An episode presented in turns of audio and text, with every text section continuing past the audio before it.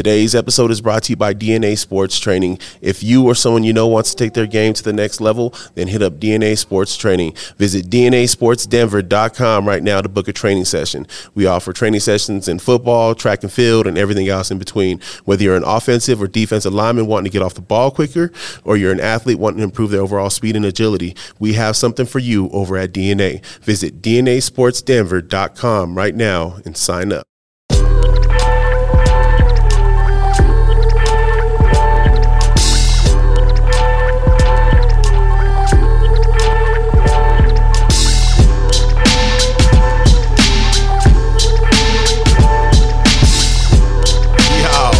What up? We're back, man. How's it going, brother? Fly beat. get that to listen to. Shout out, Woo. shout out Chef Premier. That's who did that beat. That beat's Ma, ma, ma, ma, ma. I've had that beat for a long time. What's up, broski? How's it going? Chilling, man. How you doing?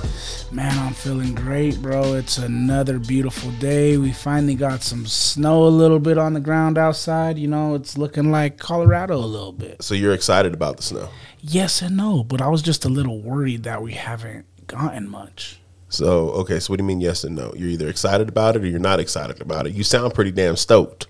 So I'm excited to the fact that it's the holiday season. Okay. And Colorado has snow on the ground. However, there's a lot of new people to Colorado that don't know how to fucking drive in the snow. So I'm not too excited about that. Like just going to the store yesterday, bro, and there's people sliding through red lights in the slush, and I'm like, dude. I'm going back home. Like, there's too many idiots out here. Like, I don't know what's going on. Yeah, I I, I hate that part. Um, I think I, I I don't mind. I don't really care about the snow. I'm indifferent. Okay, Yeah. about the snow, um, but I hate idiots that can't drive in the snow or people that panic. And I take my like I take my time. I try to do it right, but like there's a difference between taking your time and there's a difference between like panicking driving. Yeah. And so that drives me nuts. And then you get people that they just want to be a four wheel drive baby means I can go and four wheel drive doesn't mean four wheel stop. So For sure. Did uh did you do any like sledding or anything like that as a young kid? Um a little bit. I mean, we've we've gone to like Ruby Hill a couple times and and You pick up too much momentum, huh? Going uh, dude, hill. I was gonna say, dude, I'm not the safest thing going downhill. Um, people used to jump on my back and be like, "Go," and we'd go, and then hit them train tracks over at Ruby Hill. If you know, you know. Yeah. Um, or Paco Sanchez. Good old damn Paco Sanchez. Um, funny story. Since Let's go, dive since we just it. Had, we just had Thanksgiving, and uh, you know we're we got together with family, and I see my cousin. And I'll, I won't I won't name this particular cousin. They know who they are. Um, but we were uh, we were kids, man, and um, you know this chick was talking crap to my cousin, and you know we Oh, I know which cousin it is. high school kids and uh so like for whatever reason she called one of our aunties the cool auntie because not that all aunties ain't cool but there's one auntie in particular that's extra cool right? And she picked us up said she was going to go go to PetSmart to get some food and wanted to take us with her. And then uh, took my cousin over to meet that chick at Paco Sanchez. And my cousin uh did the one two checker Handle and uh, business. Stand on business. yeah, came back home, man. Like we ain't did nothing wrong. So um, there's it's fun times. Fun times is when you're when you're a kid, and I don't condone violence, but when you're a kid and when we were kids, we used to handle things differently. Nowadays, you guys are a lot smarter and um, you know more proactive. Yeah. And you know you handle things a little more appropriately than we did when we were kids. So Yeah, shout out to the new generation. Yeah, my family stayed in the Avondales, so Oh, okay. So there you was were a- right there. There was a lot of business that we had to stand on in Paco Sanchez several times. a lot of business we had to stand on. so I, I could relate to that story for sure. Um, side note: Paco Sanchez used to have a really fun disc golf course. You ever play disc golf? I haven't. That's when you knew that the, the, that's when you knew the hood changed, bro. Yeah, I was You start like, getting disc golf courses and uh, dog parks. yeah, yeah. You're driving down down Perry, right, and you're getting ready to hit tenth, and you see dudes at the little what's the little park right there, the little st- that goes all the way. yeah, yeah, yeah. I forget the name of it, but that's it's part of that Paco, Paco Sanchez run. Uh-huh. yeah, yeah. But there, you see all those dudes out there playing there. Have you ever you never Frisbee you never frothed before? No, It's fun, dude. Ever. Uh, I hardly ever even frisbeed, bro. I'm not that kind of dude. You know, I'm a little bit more Let's go. me. Let's go. Let's go. I mean, I'm good at pretty much everything. Uh, No, no, we should we should try it out, man. There's a there's a course over in Arvada, Johnny Roberts. That's not too bad. It's a it's all par three course. I haven't been for a minute. I've only gone a couple times. I had wrist surgery back like I don't know five six years ago, and um, never really tested it out after that. Went a couple of times, but just you know my wrist is- my my wrist is a little weird. It's you know it's a whole other side story, but Mucho puñetas. uh, wait. For, oops. But yeah, uh, nah, but yeah, we. Uh, I haven't been a lot, but I'd like to go, man. I'll take you out there. Let's go Ah. out there, do that. Let's go out there and fly fish, and let's go out there and regular fish. Let's go out there and go do. Let's go do some shooting. I'm down. Hey, what? Uh, the holiday just passed, bro. Oh, you trying to get us back on course, ain't you? A little bit because we're going a little bit too far down downstream. All right. Ah, you like how I did that? Uh, you started mention- you started mentioning fish, and I, you know, gotta. Start mentioning fish, you get uncomfortable, huh? Yeah, nah, Thanksgiving was great, dude. How was yours? it was it was good, bro. It was chillaxing. You know what I mean? We didn't have to host this year. We were just kind of made a few things and went over to the brother-in-laws and you know had a good feast, bro. Uh, nothing like a great, great home cooked Thanksgiving meal with loved ones. You know that everybody put a little bit of love into that meal and. And it was a good, it was a good time, bro. We got to see Jeremiah, who's been up at CSU for a while, and Oh, you know we're able to see him. Um, the kids got to hang out with their cousins a little bit, and then you know it was nice and relaxing, nothing major. Nice, dude. It's always fun to uh, to run it back on Thanksgiving and, and see family. I got my brothers in town, so it was cool to, to kick it with him. Haven't kicked with them for a while, and um, see some of my cousins and whatnot, dude, and share some of the stories like the one we just had, and um, just other stories of, of fails past and of you know fun times past. So um, I, I love I love Thanksgiving, not for the fat boy reason, because it's time to hang out with family and, and catch back up. Uh, the table we had Thanksgiving on is like the table that my dad had Thanksgiving on growing up Oh, as a that's kid. dope. And like this table, like he, he told me to take a picture, send it to my cousin Josh. Shout out to Josh. I'll send that out to you. I know Josh listens all the time. Um, but uh, he was like, send this picture to Josh and see if uh, see if his dad Dougie recognizes it. And it's like the kid, the table they used to have Thanksgiving on as a kid, and I and, and I had Thanksgiving on as a kid. So um, to bust that out yesterday or on, on Thursday, I mean, um, that was pretty cool, bro. It's special, and again, hanging out with family, friends, making new memories. Um, it's what it's all about, right? Yeah, that's dope, man. Tradition, right? Yep. Holidays like that are about the traditions. And, you know, one tradition that I kind of remember as a kid that I don't partake in as much now that I'm older, but would like to kind of get back into, maybe get DJ involved in is is football games on Thanksgiving. Yep. You know what I mean? Like as a kid, I remember going Like out you going out and playing? Yeah, Yeah. big game. But why can't we get like a, you know, a family and friends flag football? That'd be game dope. going on. You know what I mean? That'd like, be dope. Some of us old heads might might not appreciate it too much, but Oh, it'd be we'll, we'll be hurting for a few days after, but that's why we play the game. That's why we get a three day weekend. Yeah, you know what I mean. So I'll be down to do that. Maybe we should set something up for. I played year. catch on Thanksgiving. Yeah, I do that too. But No, no, this year I played catch. Yeah. I haven't played catch forever on Thanksgiving. Me and my bro, dude. Oh, you and your bro did. Me and my little bro, dude. Oh, that's tight. We we you know it's funny because you know I don't want to blast him What, out. baseball, football, Football. Okay, yeah, it's was hoping- Thanksgiving. That's what I was It's not hoping. for. springtime. That's what I was. But you Fucking never baseball's know. gonna put away at October, November first. Bro, you never know. Jesus, Never baseball. know in today's. Yeah, we are talking about my brother. he loves soft. No, I'm just playing. Uh, nah, he's he's doing great, man. Like fucking, he looked like a little. He looked like a fucking militant. To be honest with you, he's been lifting and shit, dude. That's He's looking like a Marquez in the chest. You know what I'm saying? Yeah. You know. Um, but uh, nah, dude. Like he was like, hey, bro, we play catch on on Thanksgiving? And I was kind of thrown back by that. Like, yeah, dude, let's play catch, and it was fun. Fucking Yeah, dope. you, you mentioned Marquez. Shout out to Mike Marquez. It was his birthday not too long Yes, ago, sir. and I missed it on Facebook. Noticed it the next day and couldn't say nothing because I ain't that type of person to. You want to do the belated birthday? Not on Facebook, but I will do it right here on DNA's podcast. Shout out to Mike Marquez, man. Happy birthday to you, bro. Yes, sir. Yes, sir. Um, if you haven't seen that podcast episode, just it's, it's a great episode. Him talking about his lifting and what, what he does and what inspired him to lift, and he's over there fucking deadlifting big weight now. Yeah, squatting big big, weight, Doing benching big things, weight, so- literally. literally moving big things, right? Mm-hmm. Nah, man. Um, But yeah, dude, um, working hard, and stacking checks, bud. So, you know, that's Yeah, what we man. doing over here. yeah, it's been Watching- it's been a steady grind at work. Honestly, a lot of a lot of ups and downs, a lot of changes. You know, the holiday season, of course, everybody starts ordering more products. yeah, Um, you know, and and then after a certain portion of the holiday season, it's like a, a ramp up to a slowdown to a ramp up again. Yeah. you know what I mean. Like, and and and it's going through that transition now at my place, and I'm sure at your place is kind of similar things. yeah. It's funny. Uh, one of the ladies, like, so they, they, we, I get one day a week. I get to work from home. Yeah. in the you know, and uh, they they moved it to Fridays for everybody so that because the building's usually empty anyway. It's usually just three or four of us on Fridays, and one of the ladies come in and she's there on Fridays sometimes, you know, but no one told her this last Friday there wouldn't be nobody be there, and so she sent this video on Facebook, it's just empty ass parking lot and her all by herself, and I was like, yo man, you got to go look back three weeks ago when we were there, but it's that time of year though where people are in and out you know, Mm-hmm. it, it starts slowing down, but then like all of a sudden they need everything in a rush. So we just navigating through it. Um, did you watch any football this weekend? Bro, I've watched a lot of football this weekend. Specifically actually, and I- college? and I, can't wait to watch more um, football this weekend. But uh, yeah, I watched that uh, Ohio State Michigan game.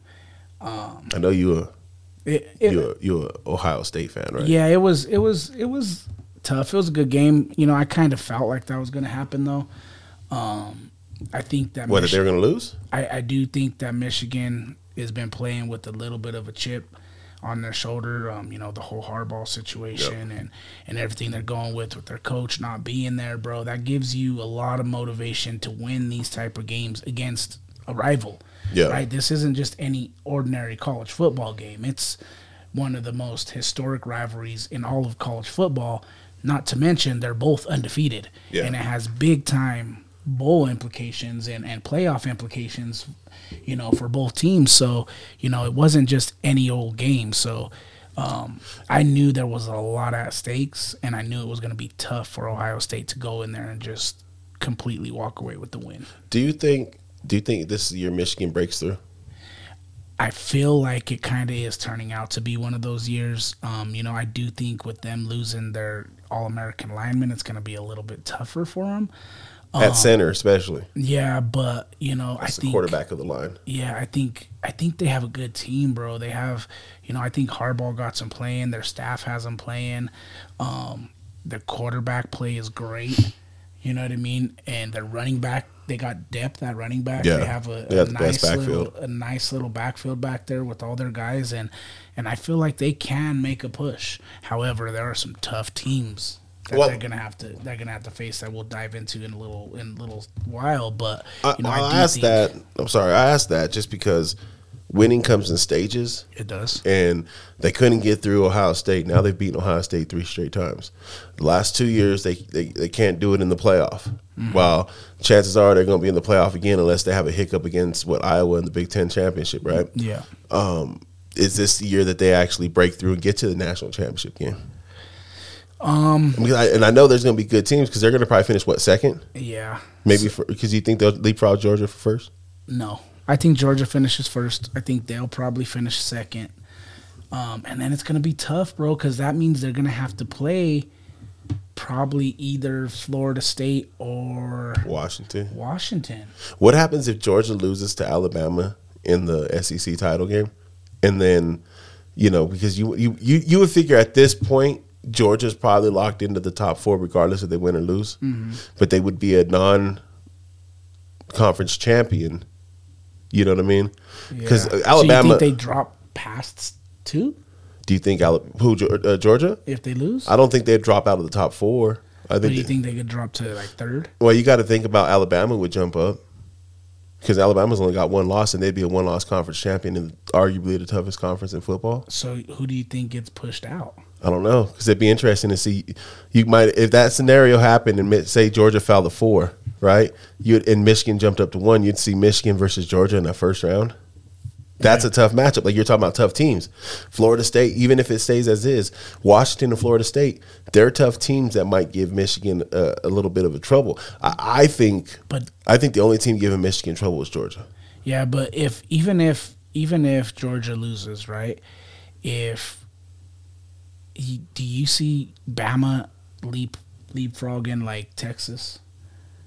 N- And, and Because Texas is there, right? while Texas and Texas is playing Oklahoma And- State in the Big and Twelve Bu- title. and the Buckeyes are still one of those one-loss teams. Yeah, but see, here's the problem. Here's the, Ohio State doesn't have another chance to improve their record.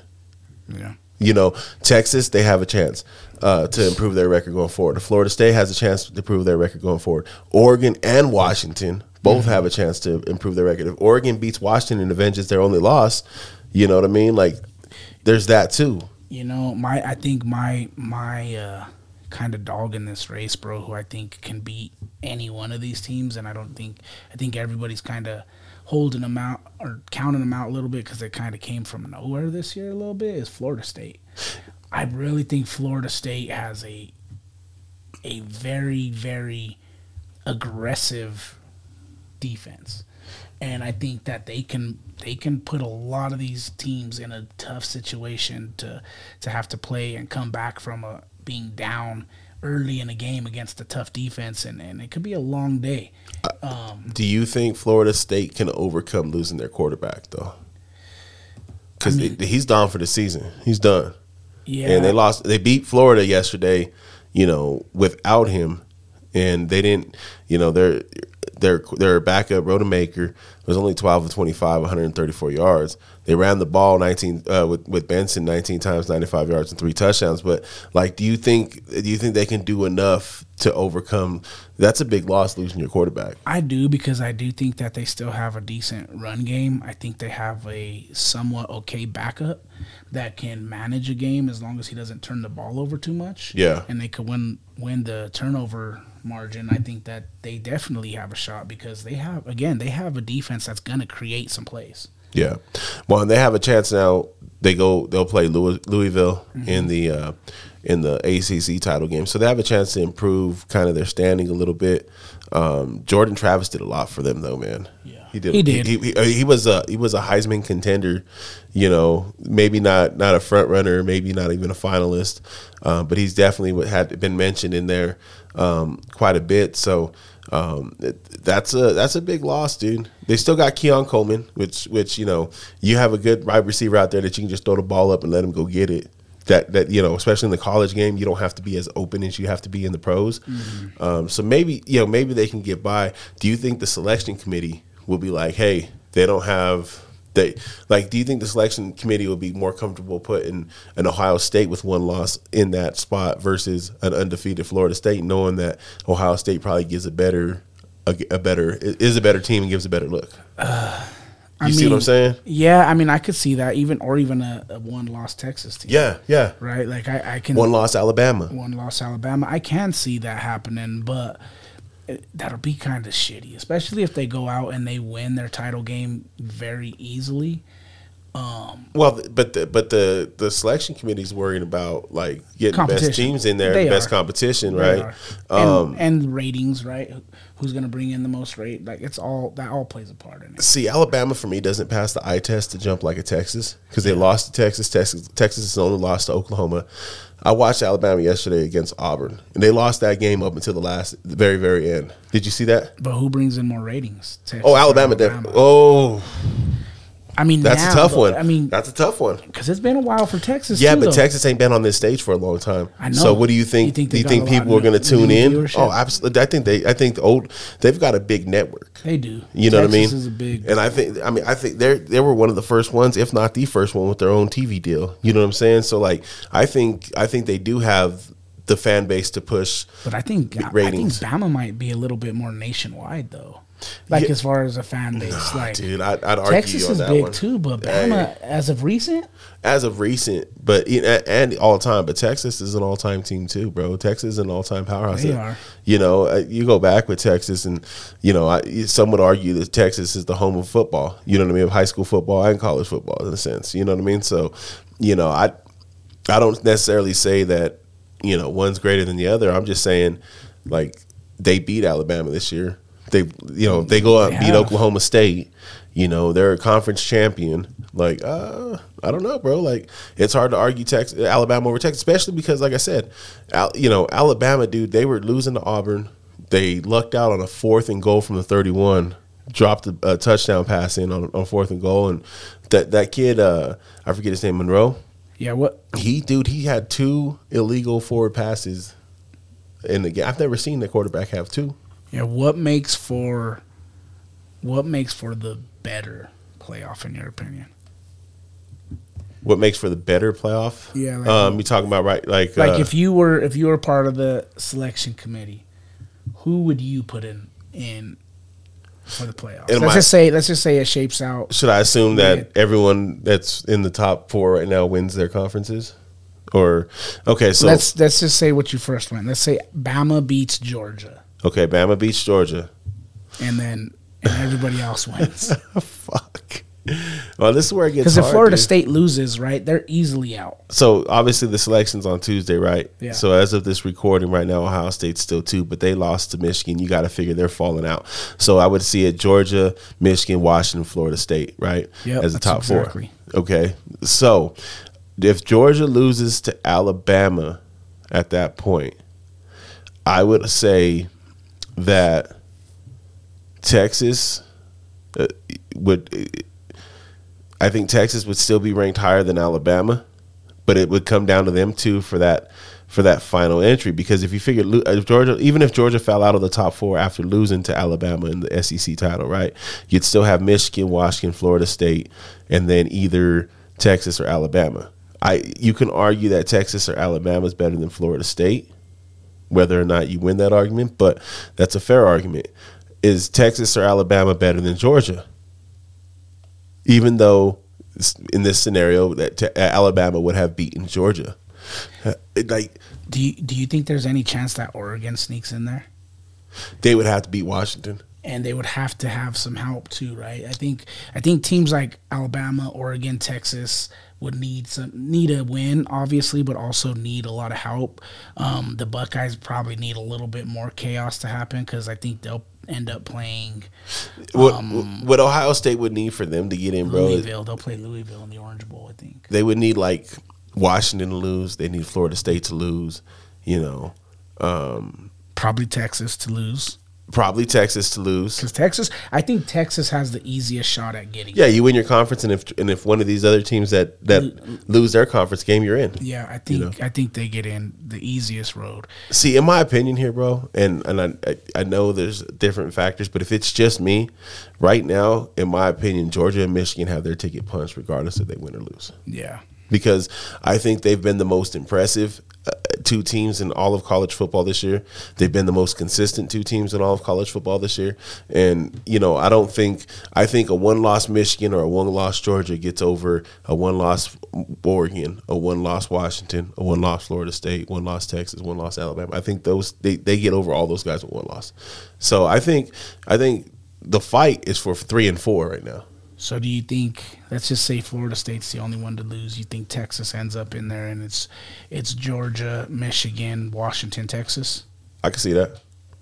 I can see That wouldn't be bad. No. I mean that wouldn't be bad. That means Georgia would play Texas, right? Yep. Yep. And and Washington and and Michigan, which I think Michigan beats Washington.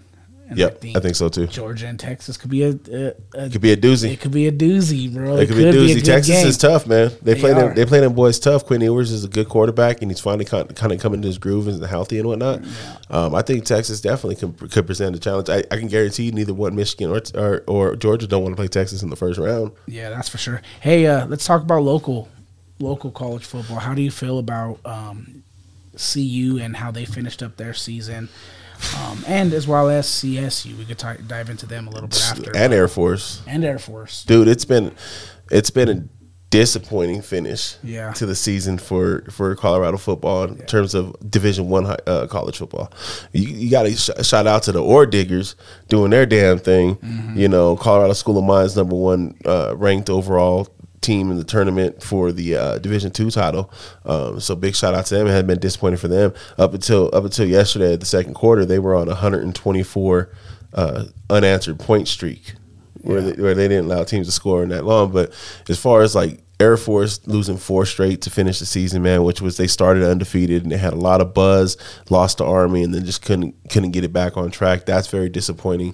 CSU losing yesterday to Hawaii, where they, they would have been bowl eligible if they won. That's kind of disappointing because they they had a really good season. They played CU really well.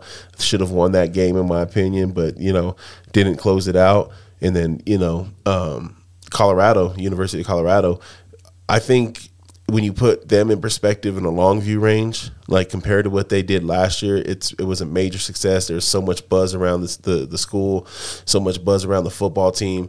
I think um, you know the viewership said that. You know they have five of the highest rated games this season. Um, you know it, it was disappointing the way it ended you know, seeing them get beat up a lot and almost almost seeing them get beat out of submission, so to speak. You know, beat into submission, I should say. Yeah. Um, that game yesterday was the epitome of the season. They couldn't they couldn't stop the run to save their lives, and they couldn't run the ball to to, to stay on the field. And you know, I think um, Utah probably should have won by more, but you know, the the score was what it was, 23-17. I don't know though. I mean, I think there was a lot of a lot of questionable questionable calls early in the game that in the first half anyway that kind of took CU out of running away with things a little bit and still yeah. momentum. You know, you got the Travis Hunter catch and run up the sideline to where it looks like his foot goes looks out, like he, but it doesn't. It doesn't look like his, his, heels don't yeah. touch, bro. Yeah. It looks like he just ran that sideline. Seen a little bit of green. Yeah, like I think he scores there, and then the other one where he dives and catches it, and they call it incomplete after yep. review. Yep. I think that was BS too, bro. I think those couple of things there, I think there was good things to see. I think obviously when you're when you're judging a football program, you want to go based off of how it was when they picked it up to how it was when they yeah. left off, right? Yeah. And I think for us to win one game last year to turn it around to four wins this year, and and some of those wins were wins that we weren't supposed to win. Yeah. Right. I think recruiting wise, I think Coach Prime has done an amazing job. I feel like we have a a stacked roster right now. You know, we are losing some some seniors defensively, probably more than anything. Um, a couple receivers will lose, but you know, we're Shedeur's a junior. Yeah. Um, you know, we got Travis Hunter who's who's still there. You know, we got young guys coming in from recruitment like Dylan Edwards, Caleb Mathis, and Cormani McClain, who are all freshmen. Do you think you any know, of these guys transfer? If Prime stays, no. Okay. Um, you know, and then we got Colton Allen also, who played pretty decent. So you know, if if Shedeur, you know, next year should be, you know, he's already arguably top quarterback in the nation. Next year, you know, should be in the runnings for Heisman, hopefully, and and, and see what he can do. If he doesn't, you know, well, if, if CU wins, he's in the running for Heisman. That's yeah. as simple as that. Like if his if CU wins this year, he's if they the win, if they're a 500 team or above 500 team, I think he's a finalist because you know he's you know his 27 touchdowns to three interceptions. Like it's a great touchdown interception ratio. Um, I I would like him to get rid of the ball a little bit quicker or a little bit more often opposed to holding it. I think he holds the ball a little bit too much, and that that was an attribute to it, a lot of his sacks. Um, but also, I mean, yo Coach Prime, if you're listening, get some big boys in. Get yeah, some dudes that can do. that can block. Get some dudes that can move other cats off the ball. Because if we need anything more than anything, we need protection, obviously for Shedeur, and we've got to be able to run the ball because we can't be one dimensional. Because we get one dimensional against good teams, good teams are going to make you pay for it. Yeah, no doubt. And you know, I was getting ready to say that because he is bringing in some high-ranked recruits out of the high school rankings. You know, Cameron McHale, Brandon Davis Swain, and Aaron Butler. Um, you know, we bringing in some DNs. We got some skill guys, and it seems like we attack like defensive back a lot. Yeah, yeah. right. Receiver, defensive back, skill positions. It but do you think like, it's easier for him to get those kind of players? I think it is easier. Yeah, He's Coach Prime, right? But we really have to start bringing in some some beef up front yeah. defensively and offensively. Yep. You know, and with the addition of Warren Sapp, maybe that does draw in some more of those guys who want yep. to come play for another NFL, you know, Hall of Famer. Well, and some would argue that you build your team inside out. Yeah. And we built this team outside in. Yeah. So now it's time. And you know, and I think I think them winning really set expectations a lot higher than maybe um, they should have been right? Then winning three in a row to start the season, three or four to start the season. Um, it kind of set the expectations a little bit higher than they probably should have been. But at the same time, man, it, it, I think it did a great job of putting them on the map, getting some eyes on them, and seeing that hey, if it goes right here, dude, you can get all you like. You don't need to be at USC. Mm-hmm. You don't need to be, you know, at one of these bigger schools where you can get some notoriety. You can get it right here in Colorado. Like, there's no problem about getting eyes on you because we've already seen if the buzz is right, you're here. Game days here. Uh, big big noon kickoff is here. Like everything is here. Like yeah. people love Colorado, bro. Yeah, and and I give it one maybe two more years. And if Prime stays here and continues to do what he's doing, I guarantee you we're competing. Well, at it, a high level, we're we're talking about us being in contention for Heisman trophies and and um, you know college football playoffs and things like that. Like I feel like CU is a few pieces away from being one of those teams. I truly feel that. Well, we were talking about it, bro. When we went to the game, we went to that CSU game. Um, there's already things in works for CU to get a new um, a new jumbotron. Yeah, we were talking about that little ass, uh, little ass, you know, 19 inch TV they had on top of their top of their deal, and now they're by next year they're gonna have a brand new one. Yeah, you I'm, know, and, and moving into the Big 12. And, yeah. We were we were talking about that. I'm interested to see how they're going to do that because they definitely have to upgrade a lot when it comes to Folsom. However, the nostalgia and the view behind Folsom when yeah. you're sitting in there, there's nothing like it, bro. Well, I think they can make those improvements without taking it away completely. Yeah, I don't know yeah. to me they have to raise sections by the jumbotron, right? That jumbotron should go across the, the whole top end of that of that student section right there, and then on the other end where it's the club seats or whatever they are with the yep. with the uh, the the leather seating recliners or whatever they look like. Yep. Right there looks like they got to go up at least two or three sections in height. Bro, we looking at this picture though. Let me bring this on the big screen.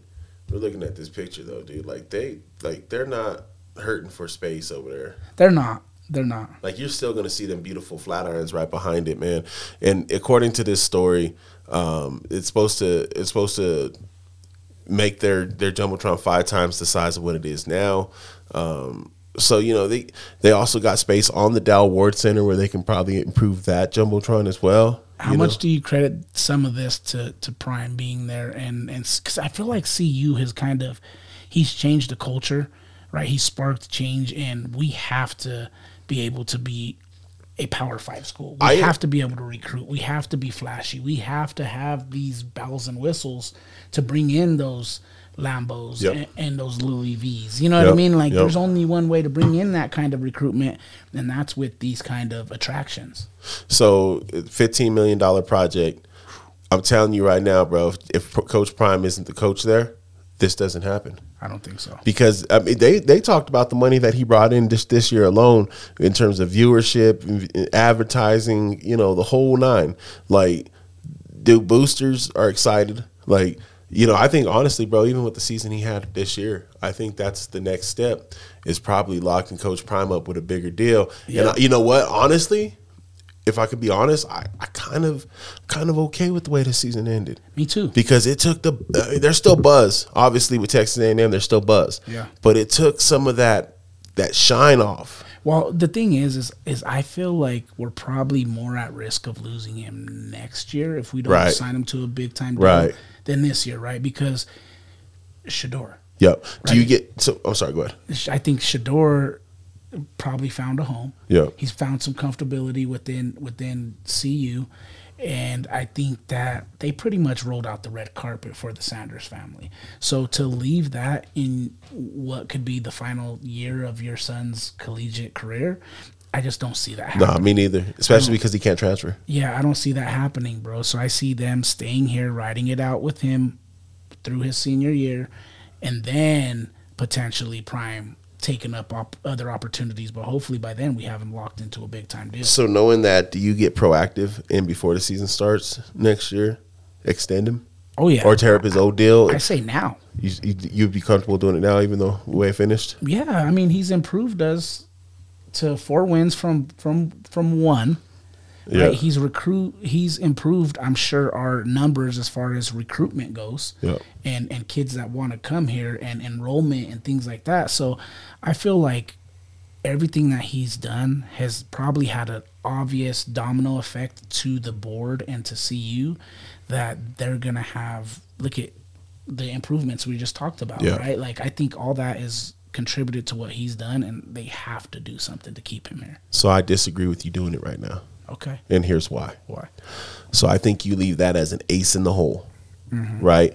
Um, I think Prime has said everything, all the right things, right? That he's not going anywhere, that he wants to be here, that he wants to see his kids get through, all that good stuff. And I think you take advantage of that in a sense where um, you know he's not going to leave because Shedeur can't leave mm-hmm. without sitting out a year. Shiloh can't leave without sitting out a year. Travis Hunter can't leave without sitting out a year. So you know he's not going to leave, right? So you keep that as an ace in your hole. Test his loyalty one last time. Yeah. When when Texas A&M comes knocking with a hundred million dollar contract, you test his loyalty right there. And if he's like, you know what, I'm staying here, I'm not going anywhere, then after all these coaches have been signed to fulfill these job openings that are going to be open, then you come over the top and like, Yeah. hey, here you go, man. You know what?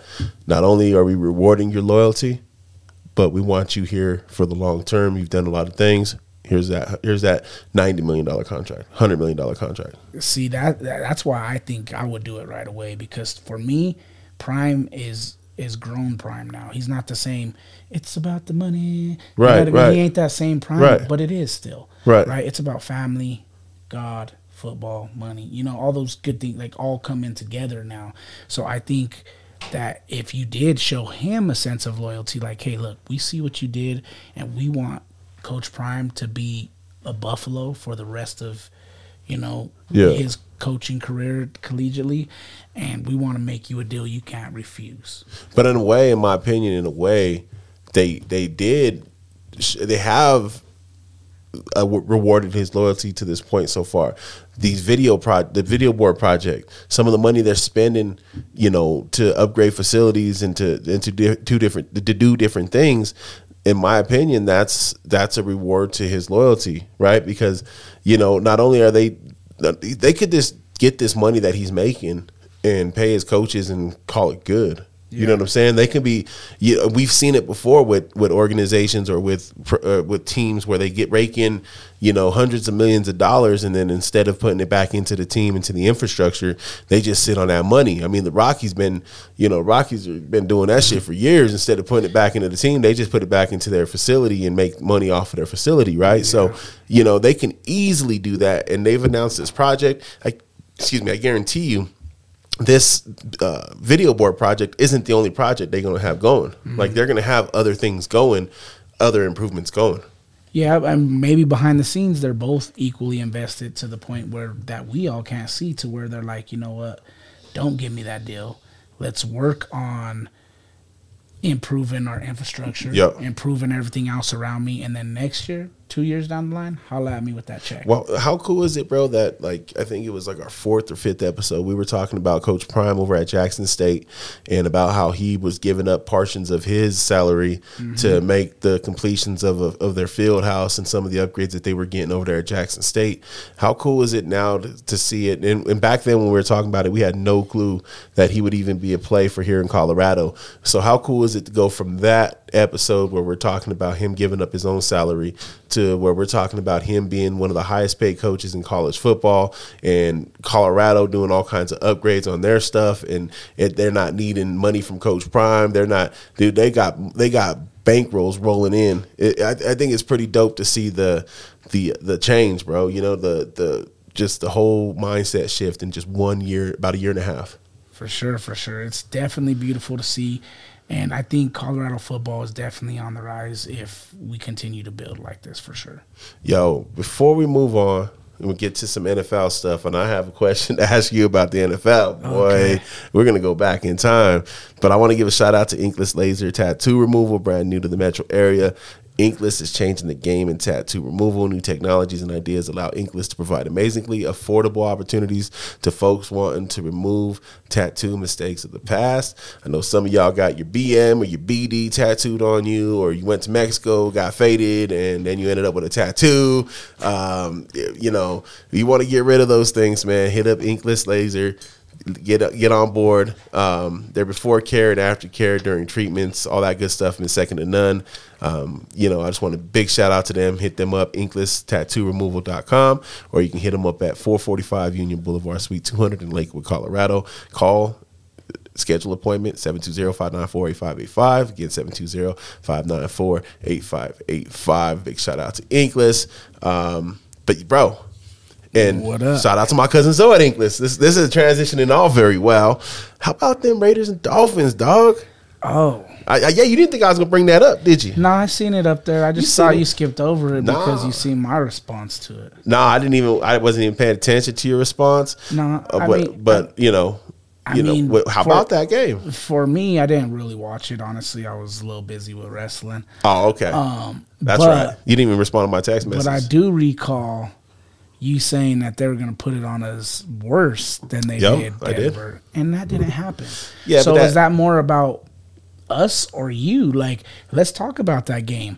Who was more impressive and who was least impressive? Listen, you guys that, or us? that game was twenty to thirteen, and it was not that close. So, so let's not even go there. Let's not even go there. it doesn't matter, Um, It- but it was. sometimes you play down to your competition. If we catch that touchdown, If ifs and nuts was candy, ifs and butts was candies So- and nuts, we'd all have a Merry Christmas, wouldn't we? so it so the same thing applies to the score. Yo, Same thing applies to the score. Well, if you would have had a better game, the score would have been different. not everyone can give up seventy points to to the best offense in football, right? That's not going to happen all the time. It's only happened one time in the last like hundred years, or t- one other time in the last hundred years, two other times. Anyhow, listen, what I'm saying is, twenty to thirteen was not that close.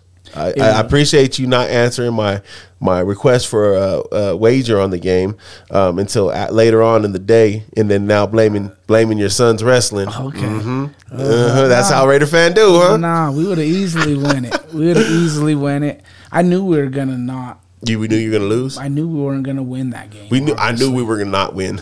I did. I did know. I mean, I'm a realist more than anything, and and we we just we're I- playing the the best offense in the NFL. So, in order to beat them, Shit, you I'm have saving to, that. You have to be able to to combat that. You have to be able to score with that. You have to be able to have the defense to to stop that. And, Yeah.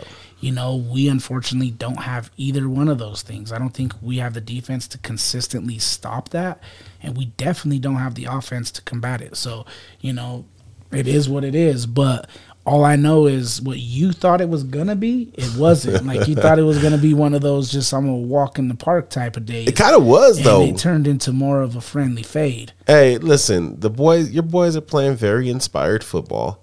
Um, I think they ran out of the inspiration tank in that game, and I, I actually picked them this week to beat Kansas City. We'll go over that later on. I don't want to don't want to spoil anybody's uh, view of that, but no, dude. I mean, I just had to give you some shit because I- you know you know where we're at. I just know that we're a bad team on the brink of being good.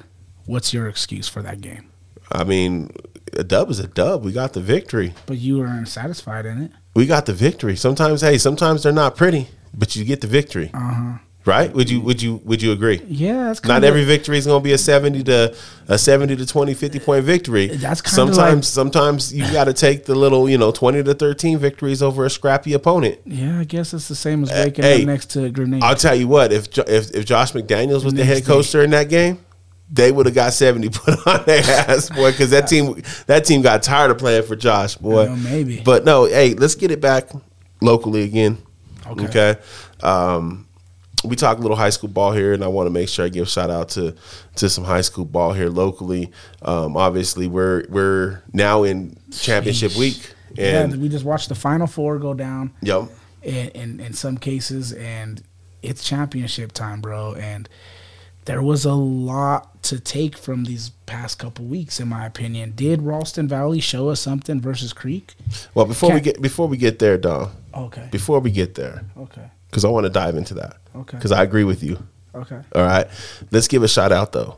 okay. Six man champ Stratton, eight Okay. man trap Mancos, one A champ Lyman, who twenty second state championship in their program's history, Yeah. more than any other school in, in Colorado. That's crazy. And then shout out to two A champ Delta who put it on rifle. Want to make sure I give them guys a shout out because you know what they had their championship week this week. What do you think about like classification, eight man, and this and that? Like, what do you think about some teams that are so dominant like that, right? I would love to see a Lyman play Holy Family Lutheran. I think they can hold their own. like why not? Yeah. Right? Like why Why can't Lyman and Delta play each other next week? Yeah, and why can't you say like just because that student body enrollment is is less than that the team is less than? It's kind of a slap in the face in, in some senses. Like, don't get me wrong, the the amount of talent that goes into a Cherry Creek opposed to the amount of talent that goes into Lyman, I get it. Yeah, yeah, yeah. I truly do get it. But this is football at the end of the day. At some point, you got to let the champions play the champions and see who the real fucking champion is. Well, and that gets that gets to like three A this year, where three A, um, them teams played. Three A teams played a lot of really good four A, five A teams this year, and held their own in in the, in the most part. You know, you think about a team like Holy Family, a team like Lutheran. They played four A teams, real tough four A teams, held their mm-hmm. own, won in some senses. I think Holy Family's only loss this year came to Broomfield, who was a, who was a four A semifinalist. Yeah. You know, and so I think, yeah, I, I would agree, man, that as, there is there is a there is a line though, right? There's a line that you know once you get to the yo, you're not beating Cherry Creek. I don't give a damn who you are. Are you sure about that? Well, you think- because we got we got some things to talk about coming. you up. feel Ralston kind of exposed something. What do you think they exposed? no? I, I I didn't feel that they did. I asked the question. Did they show us something? Did Well- they, or was it just a cold, frigid game that Creek may not have played their best in? but still won. but still won. I do think I do think though that Columbine has historically been known for toting the rock, Yep. for running the ball, having big guys up front, being Yep. able to win the battle at the line of scrimmage. And I don't think that they have done anything different than that this year. You know, I think they they have evolved into more of a balanced football team. However, they still got the big dogs up front that win those battles. Last week, defeating a good Chatfield front, Yeah. right? Chatfield has a good offensive and defensive line. They're coached very well. And Columbine handled that game pretty well up front. And I think that the game versus Cherry Creek might be a battle of who's going to win it in the trenches. You know, they both have skill guys, and I think Creek probably has the edge when it comes to skill guys. However, that that front line, bro, I think it's gonna be it's gonna be a battle of the trenches of those two teams, and I think Columbine does have what it takes to bang with them and, and put them in an uncomfortable situation. So I think maybe Creek in Ralston Valley can be explained in one of one of a few ways. One of which, obviously, you mentioned the cold, you know, mm-hmm. and also you can't discount the fact that Ralston and, and Creek has had some matchups over the last two three years, mm-hmm. high implication matchups, met in the regular season, met in the playoffs. You know what I mean? So you can't discount some of those factors too, where you know a game Ralston Valley given their A game and getting Creek, Creek's B game, right? You know what I mean? And I, I think, and I'm not trying to diminish anything from Ralston Valley. They put up a great fight against Creek, did a tremendous job, almost had that game, but almost is almost, right? Um, I think Creek still has championship grit, championship mettle. You know what I mean? And they they they have what it takes to right the ship in those moments where they're not playing their best. And I think they displayed that multiple times in their in their run to five. Right? They're working on their fifth one right now. Uh, the games against Valor in the state championship, where it's a lot low scoring game, they're having to work harder for it. You know, they still figure out a way to pull through and pull out the dub. And you know what? Maybe something like this Ralston game might be something they need. Uh, you know, against a team like Columbine. You mentioned it, bro. Columbine's going to pound that rock. Columbine's had a fantastic season this year. They're also 13 and 0. They're also undefeated going in with a lot of confidence, having beaten some really good teams, beating Chatfield twice this season, beating Legend, beating Fountain Fort Car- Carson, who is doing a lot of good things this year. You know, they beat Ralston Valley this year. You know, They beat up on Arvada West. They beat up They- you know, they're- they're- they're a Like, good they beat team. up on a lot of good Yeah. football teams. So I, I think I think in my opinion going into the playoffs, I felt like Columbine and Ralston probably provided the most threat to Cherry Creek hitting that that fifth straight. But I don't think I don't think it's going to be stopped, bro. I think it's inevitable to be honest with you. I think Creek is going to roll. They might not win by you know twenty points like they have in some of their other games, but I definitely think they win by ten at least. If if they win a fifth, what shift has to be made in Colorado football to make it a little bit more competitive? Then I, I think it is competitive. I think you're seeing the, the, gap close a little bit. I think you're seeing Ralston Valley close the gap a little bit. Um, they had a really good squad this year. You ask Mark, and he'll tell you, you know, they had a really good squad, four year starters that that have built and built and built and built, and they come up just short this year. You know, they had that Madden kid at quarterback who's who's he's his senior this year. You know, um, so they they I think they had, you know, the recipe. I think Columbine has the recipe. They've got you know, a great program of starters that have been going. So I think the gap's closed a little bit, dude. But I, I don't know what you do outside of recruit better. The yeah, the problem is though, right? Is that you have you just said it, the Ralston Valley group with kids that played for four years together as starters, and now they're seniors. Well, they're gone. Yeah. So what what happens to that team next year? Right? What happens to those teams the year after and the year after and all these other teams that compete with them consistently don't compete with them when it comes to recruitment. Well, I would argue. And that's why, in my opinion, Cherry Creek does it year in and year out with new kids or not. Like right now, they got a young, great freshman yep. and JV team. Yep. You know what I mean? Like, so they're going to be. Dave Logan, if he stays coaching for ten, he can go for ten. Probably. Let me ask you a question: Is is the difference in the the pipeline? Like I like like like I wouldn't say that Cherry Creek has the you know if I say Cherry Creek has the best youth organization, that's a stretch. You know what I mean? That's not necessarily fact. Some people would argue others have better youth programs, but they have consistent youth programs that bring up talent that keep their talent within Cherry Creek. They they have great coaches. They do, but they also get kids that just I feel like Colorado and, and, and I say that because I live here. I don't know other states as much, right? But I think Colorado is a little bit more trophy based in in the sense of chasing trophies, chasing wins, right? Parents and athletes both. So what I mean by that is you have a lot of kids who play football throughout the entire state of Colorado and they're very very good, right? Very good athletes and all those kids go grow up and they're saying, "Yeah, I live in the Springs, but guess where I want to go?" Cherry Creek. Yeah. I live in Aurora. I'm gonna go to Cherry Creek. I, you know what I mean. None well, that's these, a recipe of, of, that's a recipe of victories, though. Winning. It is. It is. But I think I feel personally, anyway, like there's a lot more of that that goes on here that makes it harder for some schools in certain areas to continuously compete with that. Yeah. Right. Because you got kids that are leaving neighborhoods to go play for a, a, a school in Cherry Creek and they're beating up on their neighborhood school. Well, if those kids would have stood at their neighborhood schools, maybe you have a little bit more balanced competition. That was our argument about it at North all the time. It was, was. we had so many kids that went to Pomona, Wheat Ridge, went to some of the you know the Regises and some of the outlying schools where um, if if they were able to keep that talent locally, you know who knows what happens that's a, is that a product of open enrollment that's a whole different you know argument like you talk about it how many of these schools in the championship are are public to private? Well, I think Erie's public. I think Cherry Creek's public. I think Columbine's public. Cherry public. Creek is public, actually. Yeah. So, but but is I think Cherry Creek, Columbine, you get certain exceptions to the rules, right? Yeah. The Cherry Creek, Columbine, Ralston, those are all public schools. However, they're not maybe they're not they can't quote unquote recruit the same way that Valor does or the same way that Holy Family or Lutheran can because they're private schools, but you know, because if that was the case, like Regis would have, you know, would be would be you know leading the front in that because they're a private, private. school. Yeah, but you know, Valor for a long time did, but that look what they had at as their coach. But don't be surprised if Regis doesn't start making their way into that, right? They oh, they already have. Be, I know they're starting to get better and better and yeah. better over years, right? They haven't been that team that everybody talks about forever, like like the Mullens, right? That's why Mullen was up there and been so successful for so and long. They're and they're and making that's why they're making their way yep. back into. But that, let's be real; these realm. these schools offer more. Again, that shit.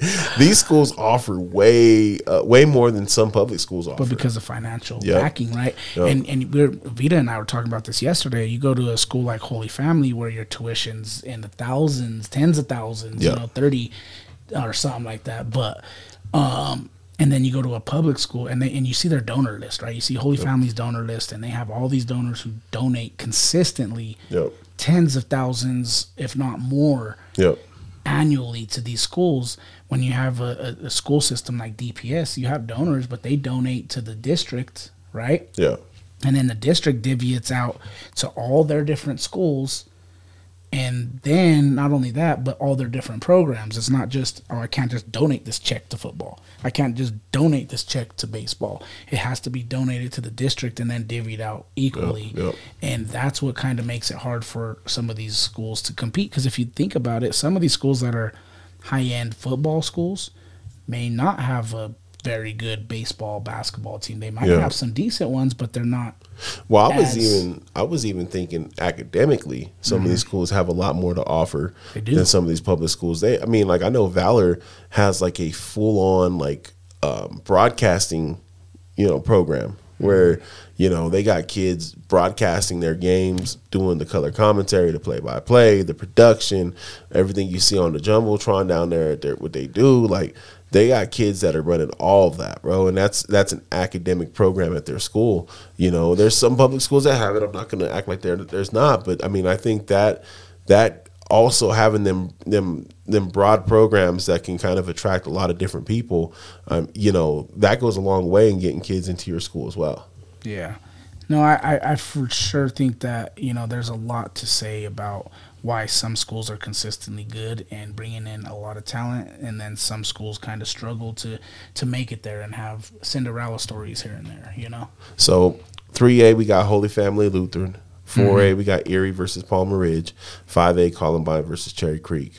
Um, who do you got in 5A? Since we're talking about 5A, I mean, if I'm a betting man, I'm going to take Cherry Creek. But I kind of like to go against the odds, so I'm going to go Columbine. okay. Um, I'm, I'm going to take Creek. I'm going to stick with with with money. with money. Yeah, Um, it's, it's dumb money me going Columbine, but it could be big money if they win. And it's we're obviously not gambling on high school football, but you know the, the risk is we? No, I'm just playing. the risk is there, and I think I I'll rock with Columbine on that one. 4A, Erie and Palmer Ridge. Palmer Ridge has had a good program. They won 3A for a number of years, moved up to 4A, didn't skip a beat. Um, some would argue they should have been in this game last year, but Loveland had other things to say about that. Um, Erie, very game opponent. You know, Blake Barnett, senior quarterback there. You talked a lot about him. We spotlighted him on this program. Um, you know, he's got some redemption path that he's walking right now, trying to lead his team to a state championship after being close so many times. Who, what you got, man? I think Palmer Ridge is a very good football team, very good program, um, and they've been good since Ty Evans was there at QB. I don't think they've been as good since Ty was there. Um, shout out to him finding a new home at Texas State. Um, but Erie has a great team also, and they're led by you named it, young Blake Barnett, and he is a competitor that you know I think has has proven himself in these kind of situations before. And he's been in this position before. Um you know you mentioned it last year where he uh you know he didn't get it done so he has a little bit of redemption. And I played Blake when he was young Blake. And I can tell you we beat Blake. And you know what he did the next year Beat the hell out y'all. he came back and beat us. So I think Blake's gonna have a little bit of redemption on his shoulders this year, and I think he'll get it done for a senior year. I'm taking Erie. I think um, I think Palmer Ridge is going to be a very, very, very tough opponent. Um, but I think Erie has beaten some very, very tough opponents on the way to this opportunity. And um, I would have to agree, man. I'm going to take Erie in this one. I'm rooting for Erie, to be honest with you. Um, nothing against Palmer Ridge. I just uh, I know how close they've come over the last few years and how many opportunities they've had at it. Um, they've beaten some really good teams on their way. Like I said, Dakota Ridge, Montrose, um, Montrose being a really solid team.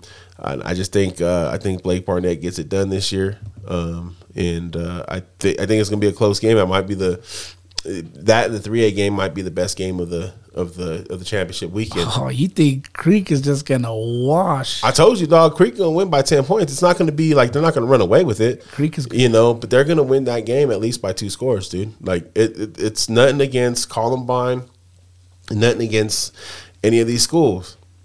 I just think this test against Ralston Valley in passing it is definitely going to catapult them to a victory this season. Yeah, I, No, I, you're I just, right. I just, I, s- I feel it in my loins, but I was wrong about who I thought was going to be in three A. So, and, and a young young person on a on on the, on the thread made sure I knew about it. So, um, but for for three for three A though, man, you got Holy Family and Lutheran. Yeah. You know, uh, Christianity versus Catholicism. hey, yeah, no, it's gonna be it's gonna be a crazy game, right? the battles of the purples. I was gonna say the purple and gold, essentially. Purple and gold versus kinda. the purple and black. Yeah, um, it's gonna be a good game, bro. I think Lutheran beating Green Mountain. That was a surprise. Huge. I think it's a huge game, regardless of what trolls want to say on Facebook or not. Yeah. You know, Green Mountain was supposed to go in and take care of that game. Um, Green Mountain is a very good team, and Lutheran going in and beating Green Mountain is a statement. Um, however, Holy Family is is good, bro. We've seen them in person. They're big up front. They have a quarterback who can move. Um, defensively, they fly around. They swarm to the ball. It's going to be a great game. Oh man, I don't know who I got with this one. Honestly, um, with this one, I'm probably just going to have to leave it in God's hands. you know what I mean? I don't think Stupid. they didn't believe in none of them, but God did. Oh my God. Um, no, but uh, for me, just because, oh, man, I don't know. I, I might have to go Holy Family on this one. So this is exciting, bro, because this is actually this is actually a rematch from uh, a matchup earlier this year. It is. and one of the two losses that Lutheran has on their record um, came from Holy Family, um, having lost to them thirty-five to twenty-eight back in October. First, they were in the same league, right? Um, you know that three A North, uh, three A Metro Northeast. do you, you you mentioned it? We saw we got to see uh, Holy Family up close this year. Um, that quarterback is fast. He is. Um, that offensive line is aggressive. They they they push kids off the ball. Um, I I have a hard time going against Holy Family in this one. However, I would not be surprised if Lutheran won that game. The But- writing's on the wall for it, right? That's what happens. You beat Yep. us in the regular season, we beat you in the in the postseason. Absolutely. how it goes. But that being said, I got to stick with Holy Family on this one, man. I got to stick to my North Side roots. Yeah, that, I, I had to stick with Holy Family as well, just because we've seen them in action, and it's going to be hard to contain that young quarterback they have. Holy Family's only loss come against Roosevelt early in the season when Roosevelt was on their thing. Um, it kind of fell apart towards the end of the season, um, but they beat. You know, they've had some good victories. They also have had some questionable victories against like you know Lincoln and Kennedy and whatnot. But um, I thought you know they did their thing against North. Obviously, Lewis Palmer was they handled Lewis Palmer. Uh, Thompson Valley was a very good team coming into the playoffs. They were hot. They were doing their thing, and um, you know they held their own against Thompson Valley. So I, I'm taking Holy Family, going Tigers over Lions, and uh, this will probably be, in my opinion, this this is going to edge out Erie Palmer Ridge for game of the week. It's going to be a good one. Um, so the NFL is starting to do things like the NBA a little bit in a sense, Uh-oh. right? With this this mid-season tournament, they're trying Flopping. to get trying to get ratings and you know still a little bit of viewership and you know Amazon is doing the same thing by introducing us Black Friday football games, you know, and and you, the more and more time goes on, you're starting to see football games play on more unconventional football days Yeah. in the NFL. Um, but you know, needless to say, we've had a little bit of football Thursday, Friday, Saturday, and Sunday, so which makes for a great holiday It makes a great four dayer, but I'm about to what I cry mean? thinking about it. And then you got Monday Night Football. Then you got Monday to kind of cap the week off. It's it's been pretty amazing, honestly.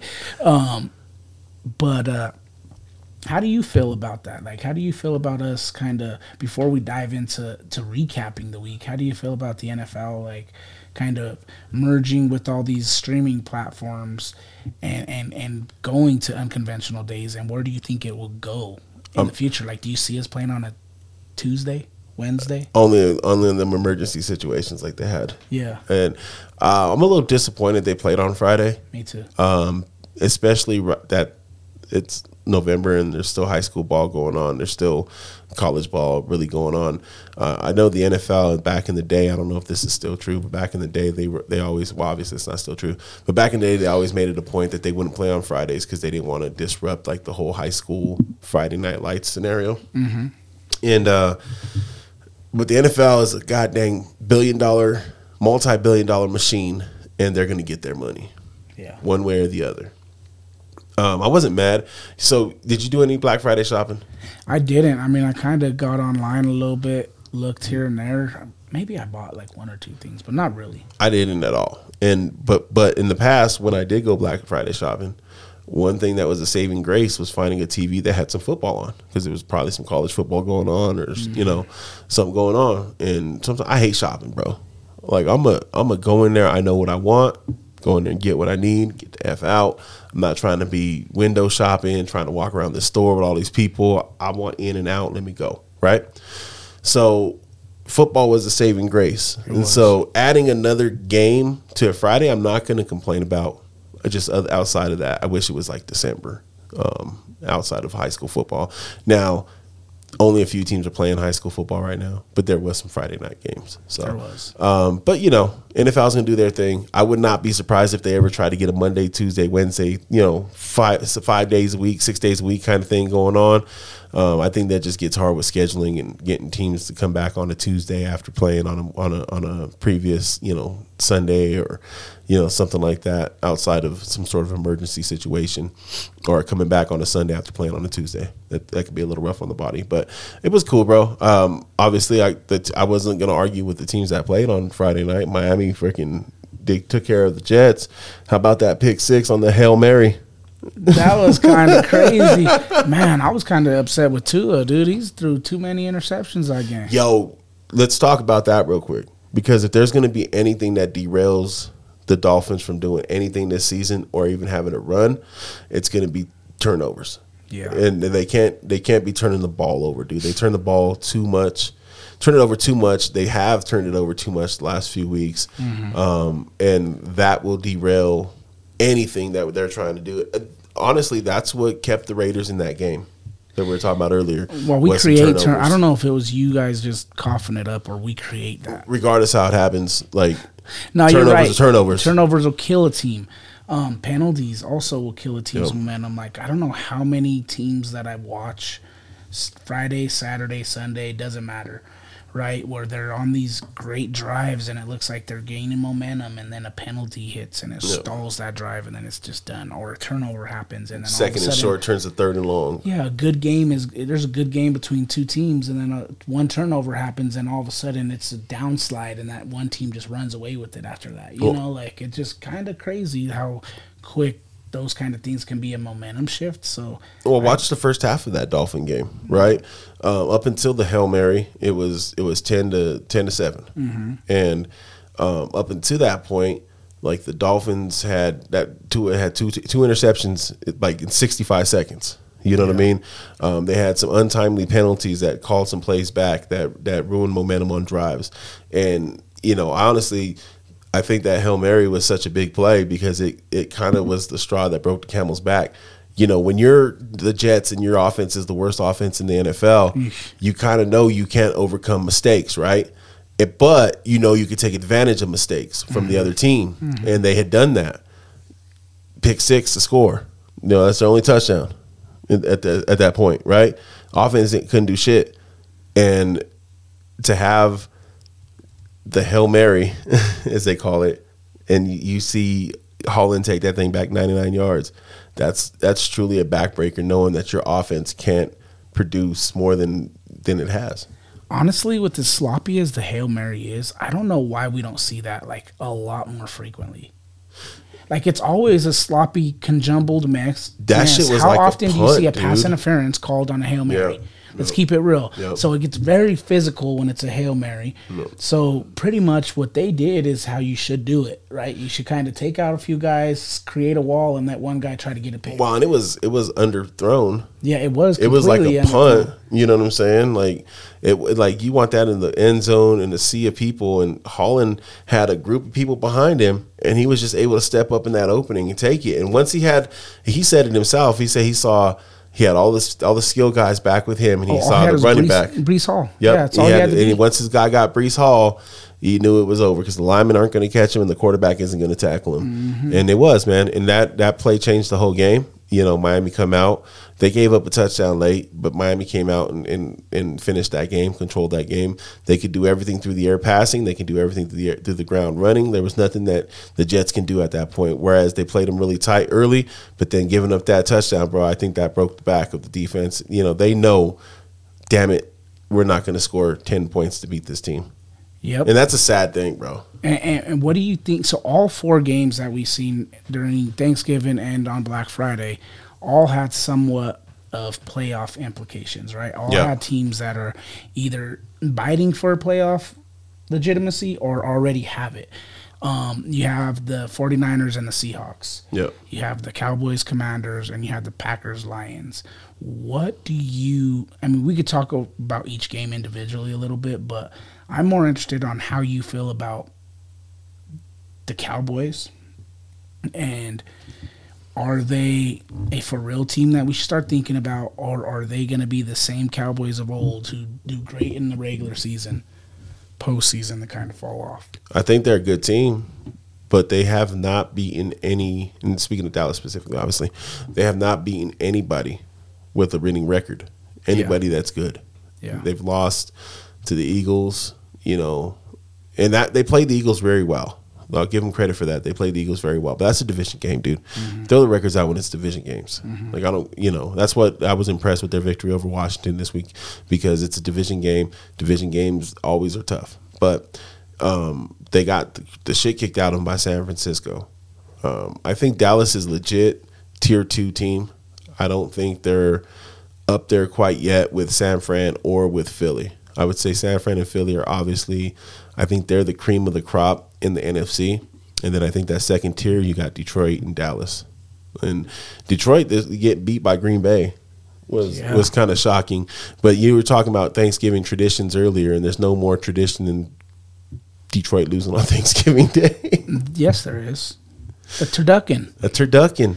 Dude, I thought that was cool that they gave like they made it to John Madden Thanksgiving. Yeah, That was pretty really dope. dope. And that was across networks too. That was Yeah. on CBS. That was on. Did you see Fox? uh, Greg Olsen stick his fingers in it like Madden did back in the day? No. They brought him a turducken, turducken, and he's like, "You gotta cut it like this," and Ah, he started kind of, like a true fat boy. yeah. Like I've what are you never- what are you ever had a doing, Greg? Olsen? No, uh, no, I've had each component by themselves before. Oh yeah, not the same, my brother. Never a whole turducken though. Looks you- good. I fuck it up. What are your takes? So you mentioned the Niners and the Eagles. Yeah. For me, the Niners and the Eagles, I agree. They're the top. They're the cream of the crop when it comes to the NFL. You said NFC. I think NFL. I think they're the top two teams to beat. I feel like the NFC is the the conference to beat this year. Um, I, I would I would kind of agree with you on that statement, although the NFC is just really top heavy. Like outside of San Francisco and and, and Philly, I you're hard pressed to find a team that's going to beat it, beat the Chiefs or the or the Ravens for that matter. Like I don't think Dallas is going to beat the Chiefs. yeah, but I think the problem is is the the thing with the AFC teams, the top AFC teams, is I think they're beatable on any given day. Well, I don't think the Niners and the Eagles are. Once we get to playoff football, I don't think they're going to be that beatable. Hold on, bro. I don't think they're the going to be fucking that beatable. Jets beat the Eagles this year, dude. Fucking But Zach Wilson get- beat the Eagles this year, so everyone's beatable. One- nah, but once we get to the playoffs, the thick of the playoffs, bro, they're hard. Their rosters are fucking tough to beat. And yes, the Jets beat the Eagles, but the Jets beat the Eagles when they were a little bit banged up. Let's keep it honest. Like I think the Eagles are gonna, gonna. Yeah, but the only one beating the Eagles in the NFC is the Niners, in my opinion. I'll say I agree with you on that, but I'll also say that there's there's there's a little thing about fucking catching the team at the right time. And there's no control. Like none of these teams have control over when a team catches them. And if the team happens to catch them without McCaffrey or without you know Hurts or without AJ Brown or without you know offensive lineman or without a, sa- a safety. That's just happens when they happen. You know what I mean? I do think I think the AFC dude is is so it's not as top heavy as the as the NFC because any of the four or five teams at the top of the AFC I think can win the AFC. Whereas the of the top seven teams in the NFC, there's only two that I feel like can win the NFC, and that's Philly and San Francisco. Yeah, maybe. I mean, yeah, but the AFC, bro. I think it's it. The reason it's so evenly balanced is because they're not really that good of teams. Like the Chiefs are good, but the Chiefs are very beatable. Like, and well, a lot of the Chiefs wins the Chiefs, are very not very convincing wins. Like some wins are dominating, but some are just the Chiefs. The Chiefs right now, bro. The Chiefs right now. If they had a receiver that can catch the fucking football, they'd be undefeated.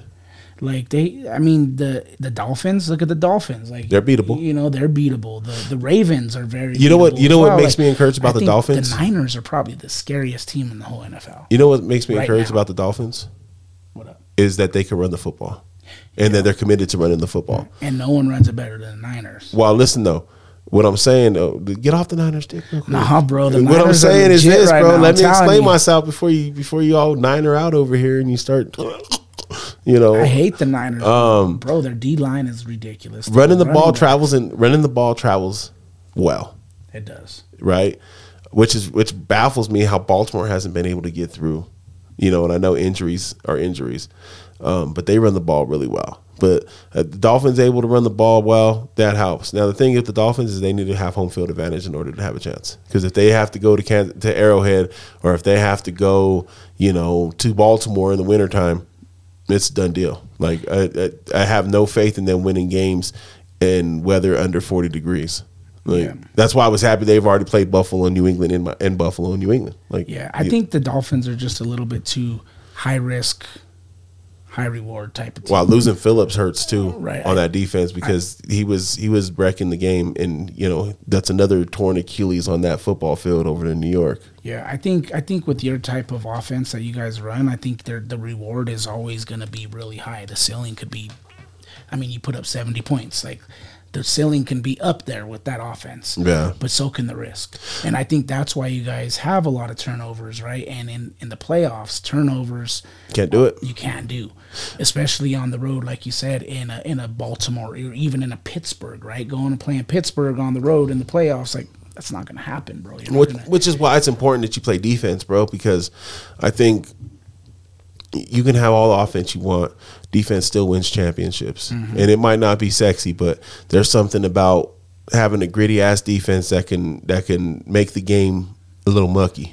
Yeah, you know, and you're on San Francisco's uh, coattails, and that's one thing they do have is they have a defense that can make the game mucky. Mm. They have a style of offense that isn't afraid to get mucky. If if they need to have Purdy drop back 15 times, and they need to run the ball 45 times, they're perfectly fine with doing that.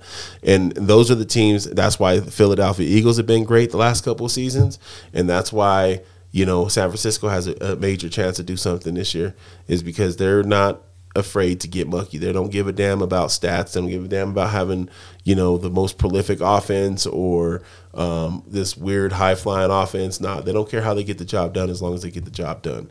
Um, obviously, I have the Dolphins winning the East, Baltimore winning the North, Jacksonville. I think is going to hold on to the South, even though uh, Houston's giving them a major push. And I like what Stroud's doing. And then I think the Chiefs are king out west still. Um, I think of those group, the ones I trust the most are probably KC and Baltimore. Um, if Miami can figure some things out, I, I think they have a legitimate shot at, at, doing something. What scares me are some of these teams that are that are vying for that wild card spot. You know, Cleveland Browns with their defense. They mm-hmm. don't have a quarterback, but they got a great defense. They run the ball. Um, even Denver right now, their defense has been turning the ball over, getting turnovers, but like they're still suspect and and their offense it has no identity. They're still suspect. But even even teams like that that get hot at the right time, they're scary because all it takes is a little bit of belief. And like you know, Denver going into Miami, I bet they would eat that up. They would love that opportunity. You know, and we'd love the opportunity to hang seventy on them again. But you know, um, I think teams like that are scary. Houston's scary. You know, with Stroud, with in the shit that he's doing, like he's he's not only rookie of the year conversation, but he's in some conversations for MVP. And you know their defense, they've got a young defensive minded coach, and they play they play well on that side of the ball. They run the ball. Uh, Dameon Pierce isn't doing shit, but Mike or the Singletary's doing it. Devin Singletary's doing it. You know what I mean? Like um, they figured out a way to run the ball, make that offense work. So teams like that are scary, bro. I think um, with this with this this Thursday and Friday slate of football has shown me is that Seattle's very good, but I don't believe in them. I don't think even if they get in as a wild card, I think they're one and done. Um, I think Dallas is solid, but they still haven't beat anyone yet, and they're still not on that level of Philly and and um, San Francisco. And I think San Francisco's shown that um, despite their three game losing streak they went through earlier this season, they're that team and you know it's going to come down to them in Philly. The thing that sucks with them losing them three games is I don't know if that took them out of a chance to have home field advantage. And I think in order to win that NFC, they're going to need home field advantage. And I, I'd say the same thing about Philly. Like that just gives them that much more better opportunity to win the the whole damn thing. You know what I heard of the whole thing you just said? A- AFC biased. I think the AFC is so close because the teams are not that good. And yes, I do agree that there are teams that are scary that can get in the playoffs and go on a run in the AFC. It's because the other teams that are at top are very, very beatable.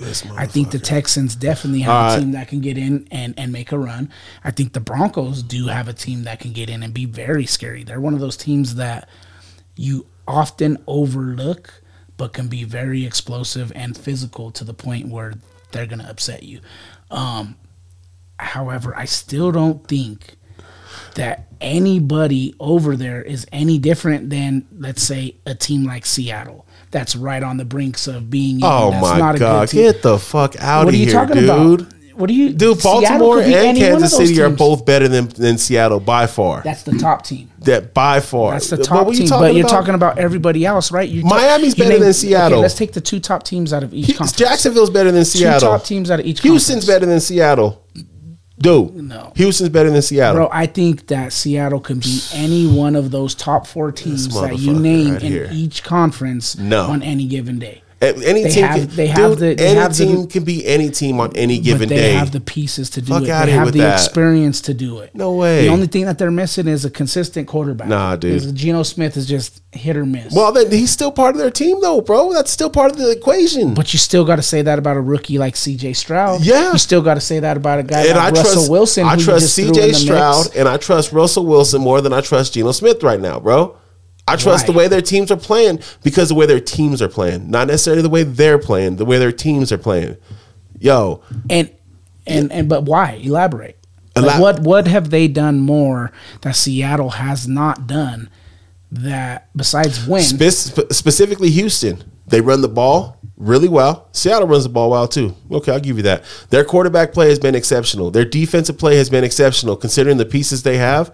The scheme that they're running has been better. You know, it, better than than than freaking Seattle at this point. I think Seattle, bro. Hey, Seattle's got some good wins against some teams early, but I think Seattle's starting to show who they are. Seattle's a 500 football team, bro. and so are the other ones. You Yo- think D- Denver's going to probably end up around 500? Yeah, probably. Probably, but I don't think. But you're saying that they're going to beat the top four teams in the in the I AFC West. They can any just along day. with just along with Denver could, and so can Houston. Can Denver go beat Philly? I think Denver No, could they go can't. beat Philly. No, they can't. No, they can't. They just went. Can and beat, Houston they go just beat went Philly? and beat Buffalo. Dude, Buffalo, Buffalo? is not Philly, and you're about to see this weekend. Buffalo is not Philly. They're not, but it's still Buffalo is going not to Philly, uh, dog. Going to a tough environment to play in, Dog. A team you're not supposed to beat Dog. and beating them. Dom, Right? They beat Denver has beat two top two top teams just can't with you back right to back weeks. I can't with you right now. But they dude. can't beat Philly. No, they Why? can't beat Philly. Why, bro? Do you really want to break this down? Why can't they? uh, theoretically speaking, anyone can beat anybody. Yes, you're right, but they're not gonna beat Philly, bro. That, like that's where your argument, like, uh, and you're saying that I'm, I'm like, I'm being A- AFC biased, dog. Like, I'm in the AFC, so I'm I actually get what for the NFC. Yo, there's no bias there, bro. The truth of the matter is, if you have, if you have the top five teams in the NFL, it's it's uh, San Francisco and and in, in Philadelphia in that top five, no argument. All right, Top two. Probably, probably, And then- probably, and and then- then, then- Kansas City, Baltimore, and then maybe you got an argument between Miami, Detroit, Maybe you got an argument between you know some of these other you know division leaders, Jacksonville, Detroit. But but to say that that that man like Detroit's not better than Miami. Detroit's not is barely better than Jacksonville if they are. Um, you don't even talk about the NFC South. No, we're not and how soft the about NFC, South, is. Like, like, bro, Dallas isn't better than Miami. Let, let's go. Dallas. We'll find out here at the end of the season. they play each other. I think Dallas. Dallas isn't better than I Baltimore. Defense wins championships, and I think Dallas's defense will show you why they're better. Maybe, maybe you might be right. because they still got a good offense too. But Dallas isn't better than Baltimore. Dallas isn't better than Kansas City, bro. I think I think Dallas might be better than both Baltimore and Miami. You're fucking smoking. I think Dallas might be Give better this than man a Baltimore, test, son. Baltimore and Miami. Give this man a test. Now they're talking playoffs, it's different. But I mean, overall team, I think they're better than both them. Man, give this man a test. I don't believe so. I don't agree with you, bro. Like, That's okay. and, and that's fine. That's why we're here. That's why we're here. We're not here to agree, but needless to say, I think that there's teams in You know the who's NFC. better than Seattle? I think there's teams in the NFC that can can make a run. I think you got the Cowboys that can get in there and surprise everybody and make a run and beat either the Eagles or the Niners, even though they haven't done it yet. I think Mm-hmm. they can. I think the Seahawks can sneak into the playoffs and beat either one of those teams. Fuck no. You mentioned the Lions, right? I think the Lions can beat any one of those teams. Like so, the NFC isn't that I don't much trust of the a, Lions at all, bro. It isn't that much of a toss up, but they're still good teams. Yo, coming we're talking about NFC. Tua giving up the ball. I think Goff is giving up the ball a he, grip. he has. He has. There's also teams that might be getting ready to catch a little. What about Green verge. Bay? You might have teams like Minnesota, What about Green Bay?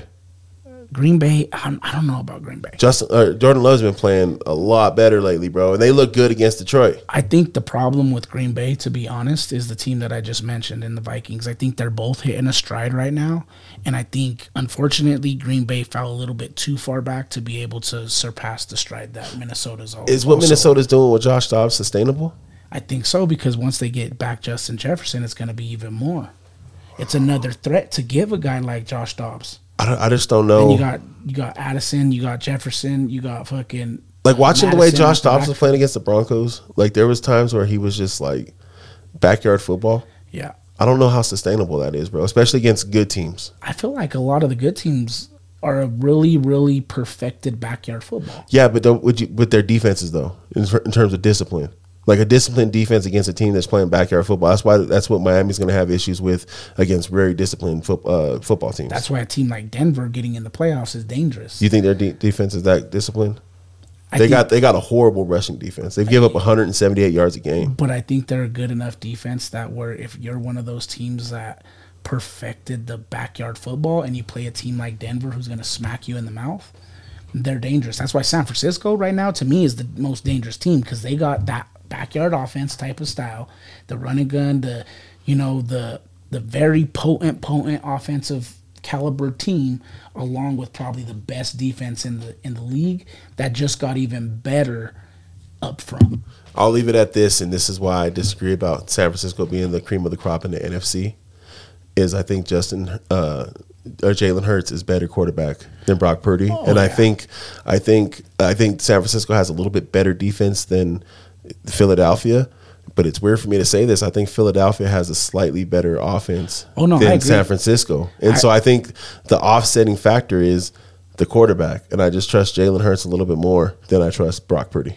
Oh yeah, I agree. I agree one hundred percent that Philly has. In, in all honesty, I think the Dolphins and Philly have the two best offenses. Dolphins, Philly, Chiefs. Oh, those dude. are those are the offenses. San Francisco is just so fucking scary with the mon- with the weapons bro, they have, the, the ability, the weapons they have with. but Philly got weapons. Yeah, yeah, yeah. No, no, no. I AJ just, it's just, Brown, it's just so scary with the way the weapons that, that it, it's gonna be fun. It's gonna be fun It is to be fun. I can't wait till the playoffs start, bro. I mean, this. I mean, we've went so long on just talking football. We haven't talked anything else this whole pod but football. But look how great it flows. Like, Hey. you know, there's always an opinion. There's always a difference in, and that's the great thing about sports is Yeah. is you get the opportunity to to watch and appreciate the sports we love, but also to debate them. Yo, and you know what? Make sure you guys go and do your thing and uh, hit up DNAsportsdenver.com forward slash ask DNA. We love to have you part of these conversations. part of these arguments. Let us know where we're smoking, we're wrong, we're tripping, and let us know where you agree because um, we want you part of that conversation. So DNASportsDenver.com forward slash ask DNA. Um, Dom, before we get up out of here, because we we've gone pretty long on this one. Yeah. Uh, we got a little bit of a, a different thing for a mailbag question. Okay. I saw this quote the other day from Serena Williams, and I wanted to see what nope. you thought about it, see if you agree with this quote and how you apply it to your logic.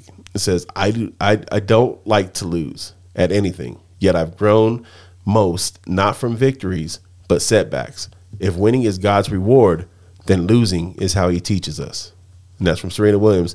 What would you agree with that quote and how does it how do you apply it to your logic? Absolutely, I agree with it because you think about in life, right? Like anytime you make a mistake in life, like me specifically, anytime I've made a mistake or witnessed somebody else make a mistake, I look back on what got them to that point and there are so many key moments within that time frame that are saying stop red flag. Mm-hmm. don't do that. Don't do this. Go this way not that way.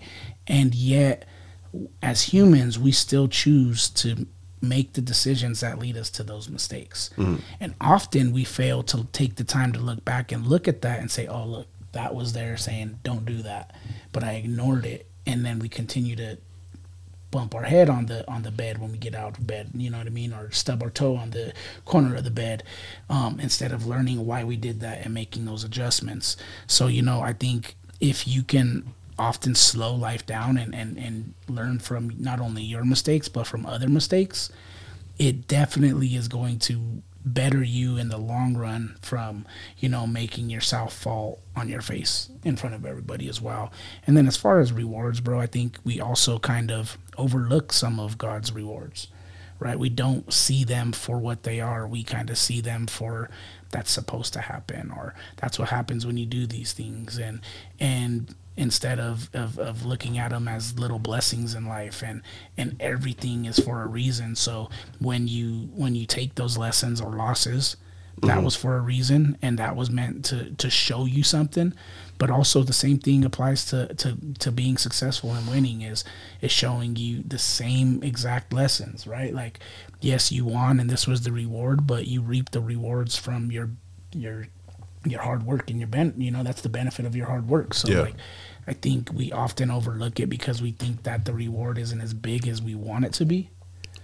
And and so wins aren't eh, they're not judged on, on on the right grading level in my opinion. I definitely agree with the quote, man, in terms of learning the most from losses. Um, you know, we've always considered losses as lessons. Um, yeah, it hurts a bunch to lose, but I feel that when you do, um, you're at your most humble point where you can receive constructive criticism um, in order to make the necessary changes or improvements. Um, you know, it when you win, dude, you're full of pride and you're not as as as as um, open to seeing them flaws. You know, and I think still riding the buzz. Yeah, man. I think everyone's telling you how great you did and how good you are and how fun it was and yada yada yada. And so you don't necessarily see them flaws. But when you lose, man, you get humbled and when you're humbled, you're able to receive that that criticism a little bit better. It might not feel good to receive it, but you're able to receive it and see where you where your shortcomings are. And you know, I always say pride will put blinders on you, where losses expose your flaws and soften you enough to address them. Mm-hmm. And so, I would definitely agree with that, and, and being able to see being humble enough to see your your flaws and being uh, being smart enough to to receive the criticism to make the necessary changes for sure and that's why you know in today like applying it to logic that's why even wins or losses regardless of what they are i always try to take the time and and go back and see how i got there or yeah. what i could have did to get there faster you know what i mean like or get there more efficiently yeah there's always room for improvement even yeah. in, a, in a win and and so like for instance dj in wrestling last week right we had a great tournament you know it was a, a takedown only tournament he took first when he wasn't expecting to take first. Yep. Um, wrestled some tough kids, but we went back and we started reviewing some of the footage that we recorded, and I'm like, look, if you did this, you would have scored your takedown sooner. If you did this, you wouldn't have got taken to the mat. Um, not only that, you took these kids to the mat and you were able to win this tournament. But how are we going to apply that going forward when we actually have to get on the mat and wrestle with those same kids? sure. Like you're going to have to, you know what I mean? And and so we took a little bit from the losses he took that day and from the wins. And, Yep. and you got to treat them equally because if you don't treat them equally, you'll get lost in the wins and and never appreciate the losses. And on that note, man, gonna hop up out here. Hour and a half deep. Deep. Yo, as usual, shout out to Inkless Laser, Icon Sales and Boxing, Anytime Flood Restoration, Zach G and the Play Harder podcast, Rebel Promotions, Black Sevens, Janice's Catering, Lash All Beauty, Cutthroat Barbers and Anglers, the Canyon Fly Shop, the Colorado Youth, Colorado Wolfpack Youth Football Association. Yes, sir. Make sure you check out DNASportsDenver.com. Go book yourself a training session, see what we offer. Go catch up on the podcast. We talked about a few of them earlier today. Make sure you go check them out. Don, Hey, also, man, if you have an interest in anything that we got going on, check us out. Hit up our socials, DM us, reach out because we're always looking for for new ways of growing as individuals. But not only that, growing our platform. And if you have an interest in something that we do, we never are shy to maybe grow our talents and grow our team. So holla at DNA Sports. Check out DNASportsDenver.com right now and hit us up. hit us up, man. We're out of here. Love and peace. I hope you guys had a great Thanksgiving. On to the next one. Let's go. Yes, sir.